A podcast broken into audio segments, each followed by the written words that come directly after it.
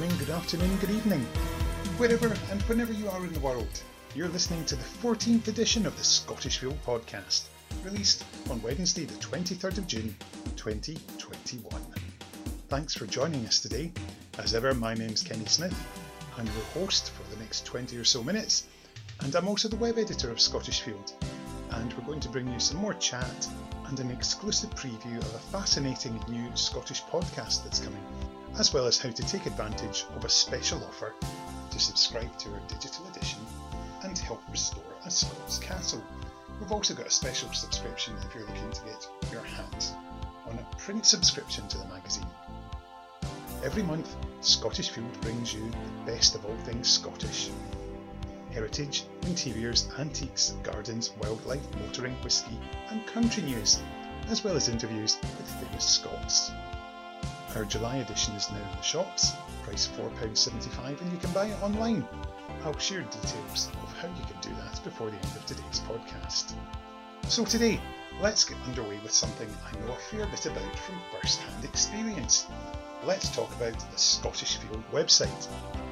I joined Scottish Field in September twenty seventeen at an exciting time, as the website was about to be completely rebuilt from scratch, and I had the chance to play my part in developing it and bringing some new and interesting content. Coming from a newspaper background, having worked in papers such as the Inverurie Advertiser in Advertiture, The East Kilbride News, The Reliable Reformer, The Daily Mirror, The Daily Record and The Ayrshire Post, I had built up a good idea of what makes a good story and what people want to read about. So, as a result, our website, which you can find at w w w dot scottish field dot co dot u k, reflects the magazine, as we have sections covering homes and gardens, food and drink, the outdoors, travel, culture, fashion and beauty, as well as living, as well as other sections such as competitions and subscriptions. So, how do we as a team choose what goes onto the website? Firstly, we want to find something that is relevant to Scottish Field and its readers, so it has to reflect those sections of the magazine. However, as the website is more immediate, we can feature items of news that are not mentioned in the magazine and can bring you, for example, weekly previews of T V shows such as Scotland's Home of the Year, which we did every Wednesday, just hours before the show was broadcast. We also can bring you food and drinks reviews from new restaurants which are opening around the country, with our team having connections in Edinburgh, Glasgow, Dundee and Aberdeen, and we're never afraid to travel to try something new. We also bring you news of new openings and menus at restaurants we can all personally recommend. That's not to forget about drinks, as we also have our dedicated drinks blog, The Grape and the Grain from Peter Ranscombe, who, if you have tuned in previously, will know that he talked about this in the second episode of the podcast. You should also keep an eye on our property section, as we bring you some fascinating homes of note from around the country, which our advertisers have listed with them. Every day we also bring you a book review with a star rating, giving you a guide to what's out there. As a bibliophile myself, I really enjoy seeing the vast array of books relating to Scotland that are out there, whether it's fiction or non-fiction, historical or contemporary. We also have, in our culture section, theatre reviews when we're able to visit them, and that's something I personally cannot wait for once the COVID levels return to a lower level. We also try our hardest to bring you content that we find interesting as a team and reflects the interests of Scottish Field readers. So, if you have a look, you can find fascinating top ten lists such as Scotland's greatest writers, as well as great places to visit, and fascinating facts about towns and cities around Scotland. So that's a little overview of what we do in the Scottish Field website, which, as I said, you can visit at w w w dot scottish field dot co dot u k. As I mentioned earlier, we have two special subscription offers at present. You can subscribe for ten pounds sixty-nine per quarter to a physical copy of the magazine, saving twenty-five percent on the cover price of the magazine. Or, for just fifty pounds, you can get a three year digital subscription and a free bottle of Arun Malt while stocks last, as long as you're over the age of eighteen, of course. If you enter the code Maclean, that's M A C L E A N, ten pounds will be donated to the Duart Castle Roof Restoration Appeal for each subscription purchased. Scottish Field is proudly supporting this year's Maclean gathering, normally held in the Isle of Mull.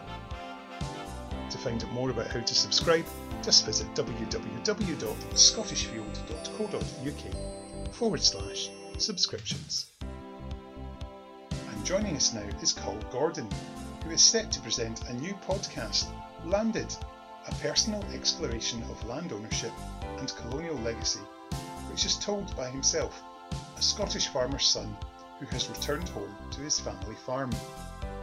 Launching on the twenty-ninth of June, Landed, by Farmerama Radio, is produced by Katie Revel and Cole, a thirty-four-year-old baker and seed researcher who grew up on a two hundred seventy acre livestock farm in the Highlands, an area known to have the highest concentration of land ownership in Western Europe. In the series, Cole starts to question long-held assumptions that challenge his idea of the small family farm and the viability of its future. Over four episodes, he explores not only the current challenges of farm succession and access to land in the U K, but also of lost history, colonial legacy, and traditional Gaelic relationships with the land, going as far back as the Highland clearances and the slave trade. Before we chat with Cole, let's hear an excerpt from the podcast now.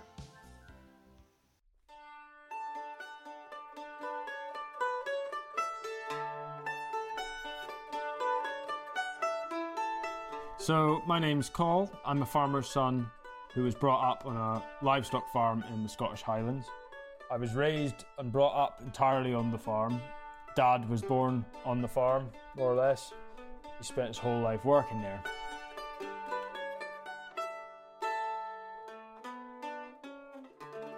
There was an expectation that none of us would want to take over the farm. So, presumably, the succession plan was therefore to sell the farm. That has been a constant within my adult life, has been like, how can we work out how to not sell the farm? Essentially, it's going to go to the highest bidder. The people who would be able to buy the farm, should it go on the market, would be a much bigger operation than what we are. It's going to be either an amalgamation with a bigger farm, or it's going to be some sort of commercial corporate, a carbon corporate possibly at this point, but it would not be farmed by anyone with a small farm future vision. It would be large scale, probably not many people involved. Any sense of culture that we might feel with the farm, what it means, what we feel it means, there would be a dislocation there. You know, there's plenty of sheep farms, but there's there's not many inch and downs. In two thousand twenty, after years of working out how to try to do that, and lots of tears and lots of lots of conversations and lots of strategic planning as to like the roadmap to moving back to the farm, literally about five years of concerted planning and effort and compromise, we made it back to the farm. We moved back with an intention of trying to get more involved in the running of it. Have a go at that one. You ready?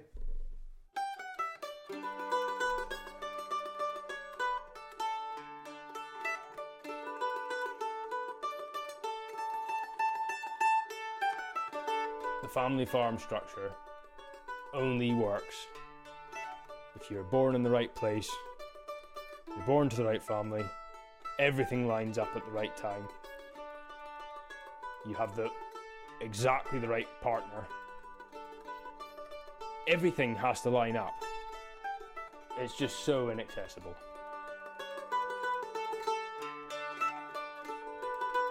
If my future working life is going to be on a farm, the family farm, I have no interest in that just being me by myself and possibly my family working on that farm for the next forty years.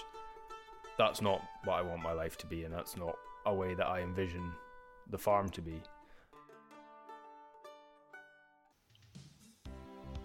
Over the four episodes, Cole unpicks Scotland's role as both coloniser and colonised, and increasingly struggles to reconcile the image of the small family farm as the hero of regenerative farming and local food movements with his new understanding of its deep roots still entangled in imperial ideals.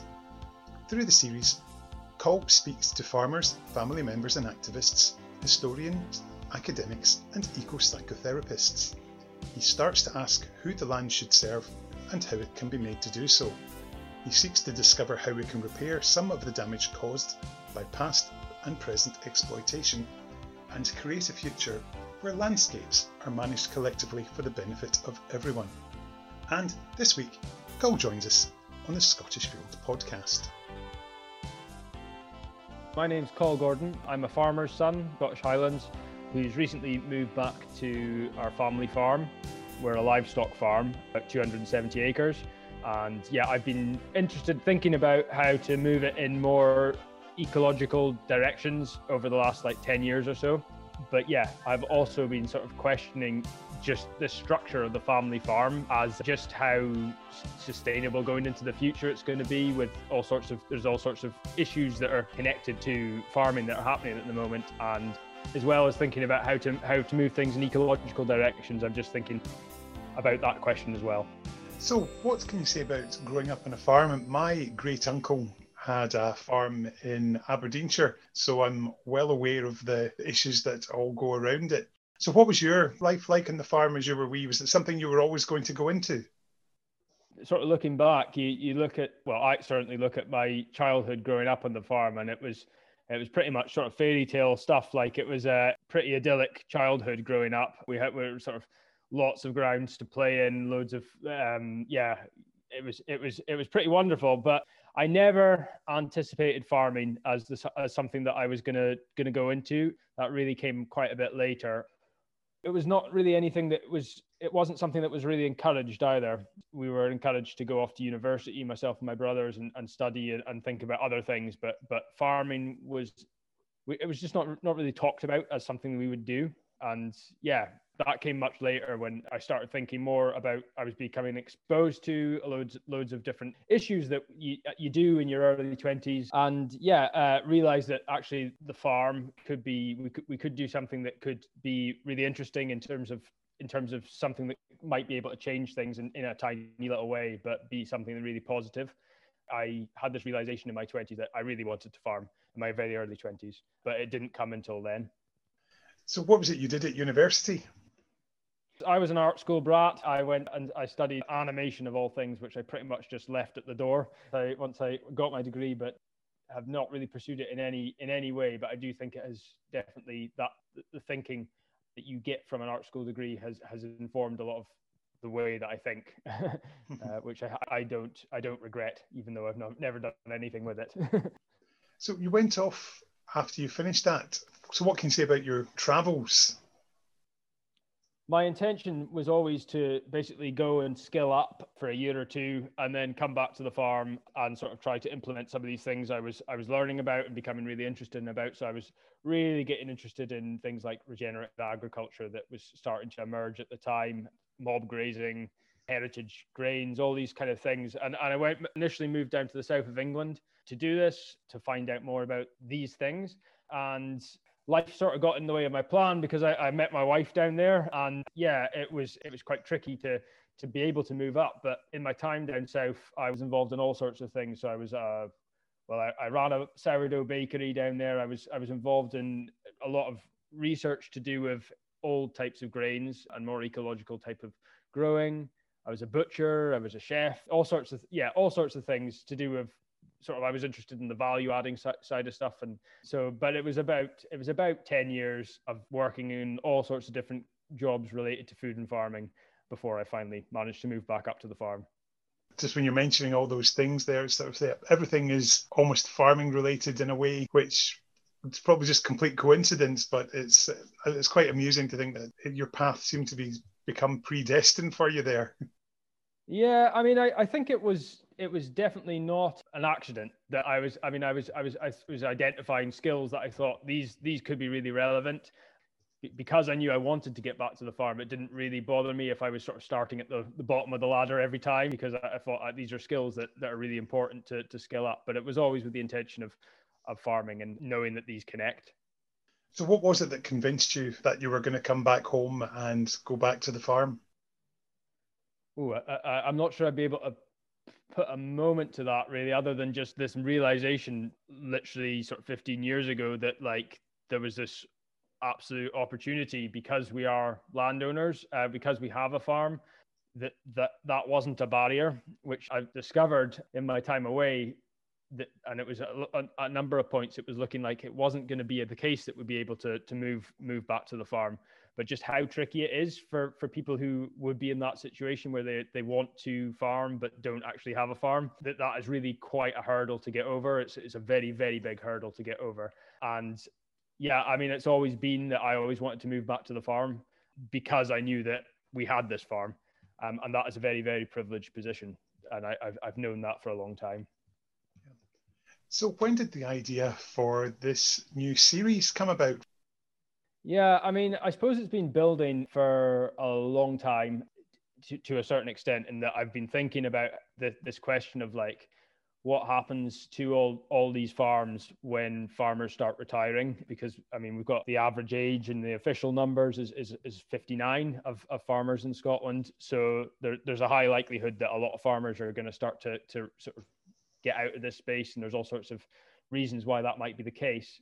Th- this question of what happens when, when all these farmers start to retire to the land has been at the fore of my mind, particularly with this this this question of, well, if new entrants can't get in because of all the challenges for getting in, what what, what happens? And it was just this this question of what, what, trying to investigate that. And then I um yeah the, I mean the spark of the series itself came from, I read a quote on social media, which, yeah, just sort of caught me completely off guard and, and punched me in the stomach, which was quite a controversial quote, but it made me think a lot. And it was, um, the small family farm is a colonial concept. I mean, it was it was a big one. And I sort of was ruminating on this line for a long time and thinking, oh, th- there is something here. I don't understand it. That line was the start of, of this, really. So what can you say about the contents of the episodes as they come around? So, well, first of all, I, I look at this question purely from the area where I'm living and where I'm from, which is the Scottish Highlands and Islands. I felt that it was really important to just ground this work in, in a specific place so you can get a, a context for it. I'm looking into the history of this area through this, this lens of a sort of, if you like, colonialism, to try to understand basically how we've got to this point where the family farm is such a unquestioned structure. We just take it as, as as utterly normalized. And what I've found is that three hundred years ago, it, it actually didn't exist in, in this part of the world. So yeah, there's there's all sorts of connections as well to do with all places across the world that have also been affected by colonialism. Um, that I found are, are sort of embedded into the land and the landscape here. So yeah, there, there's a lot going on in the podcast. I'm looking at a, a great number of different topics. It sounds like the, there's a lot more to it than perhaps people might think, having read the initial news release about what it was going to feature. And it definitely will appeal to those, not just in the farming community, but those with an interest in, the, in Scottish history and how things work. Certainly within Scottish history, we know about we know about certain things. So we, we know about the Highland clearances, for instance. We've learnt about that. We know about the clan system. We we understand these things. But I think what's, for me, been really eye-opening is just how these things are all connected to other things that have happened elsewhere, and how we have, when I say el- elsewhere, I mean across across the world, and how we have, yeah, sort of different, there there was a very different way of life but before all these things happened. And I don't think what happened to the Highlands was, well, I mean, it was unique, but I don't think it was like a one-off occurrence that this was the only type place that this happened across the world. You can see echoes of exactly what happened here all over the place, and being able to make that connection that, for instance, yeah, the the connections between what was happening in, in enslaved Africans in the Caribbean, that there's lots of connections between that and the farming landscape here. And, and that's not an obvious connection until you start really unpicking these things. Following the money that w- was getting made for all sorts of colonial projects around the world, that had a massive effect on the shape of our landscape, uh, and particularly our farming landscape, even today. Some of it must have been quite emotional for you, looking through these things, sort of perhaps triggering things that you wouldn't have expected to have found. it's definitely been emotional in the sense that, like, there's just long held assumptions about sort of about maybe the things that I've always thinking about things, or maybe not thinking about things, not questioning things. And then as soon as you start to scratch the surface, all sorts of other things start to emerge. And the more, as you dig, the more you find, and the more you find, the more you dig. Yeah, every single day at this at this point, I'm just finding more and more and more. And every day I, there's there's at least there's at least one point where I'm I'm just sort of like shaking my head. How how how did I not know this? how, how did how is this hidden so well? There's so much that that we we don't really understand about how we've got to the point where we are in terms of the the, the farming landscape and the landscape in general here. So we've got four episodes on the way. How long are they, and what's the content in each of them? So they're roughly forty-five minutes each, uh, sort of T B C with we're, we're, we're sort of um, last minute edits and things uh, still happening. But so yeah, the, the, the first one is I, I'm sort of looking at some of the stuff I mentioned earlier about just the some of the problems that we're likely to see for the survival of, of family farms as a, as a model over the next little while, in terms of th this question of what happens once people retire, and maybe some of the policies that are happening at the moment, um, how, how they might change things. So yeah, there, there's a kind of setup episode there. The second episode, I'm looking at what came before, if you, if you like, when the clan system was still happening. How was the land itself structured and farmed, and how was that different to what we find today? And maybe if there are some things in there that are worth revisiting in terms of are there, are there, are there aspects of that that are useful in some of the challenges that we might be facing today. For third episode, I'll be looking at the connections, as I say, between w what happened in this part of the world and how it was shaped by finance from across the world, and particularly wealth that was derived from the enslavement of Africans in the Caribbean. And yeah, just looking at just what what the repercussions of that should be as we're as as research is starting to emerge. That's just showing just quite the scale of that connection. What the repercussions should be in terms of how we think about particularly land reform over, over the next little while, as land reform acts start to be rolled out over the over the coming years. And yeah, the fourth, the fourth episode, just looking at how we might piece some of this together to roadmap some solutions for, for some of these questions that I've, I've been posing in the other episodes. Excellent. So for those who are looking to tune in, where can they find the episodes? Well, the series is put together by a programme called Farmerama, who have monthly episodes. They're just on every every podcast platform that you should be able to find Farmerama. And the, the show itself is called Landed. So it's just Landed by Farmerama. Yeah. That's great. Cole, thank you so much for your time today. And thanks for joining us. Kenny, it's really good speaking to you. Great Cheers. Stuff. Thank you very much. Thanks to Cole for his time. And as he said, you can listen to Landed on all major podcast platforms from Sunday, the twenty-ninth of June. For more details, you can also visit w w w dot farmerama dot co. Talking of all things online, you can follow Scottish Field in our social media. You can find us on Twitter at w w w dot twitter dot com forward slash Scottish Field. If you're on Facebook, you can find our page at w w w dot facebook dot com forward slash Scottish Field, so please come by and like us. Alternatively, you can find our Instagram page w w w dot instagram dot com forward slash Scottish Field Mag. That's M A G at the end. That's all we've got time for in this week's episode, but we'll be back with another edition of the podcast next week, when we'll be chatting with Guy Grieve, Scottish Field's award-winning columnist. Until then, we look forward to you hearing us. This has been the Scottish Field Podcast. Be seeing you.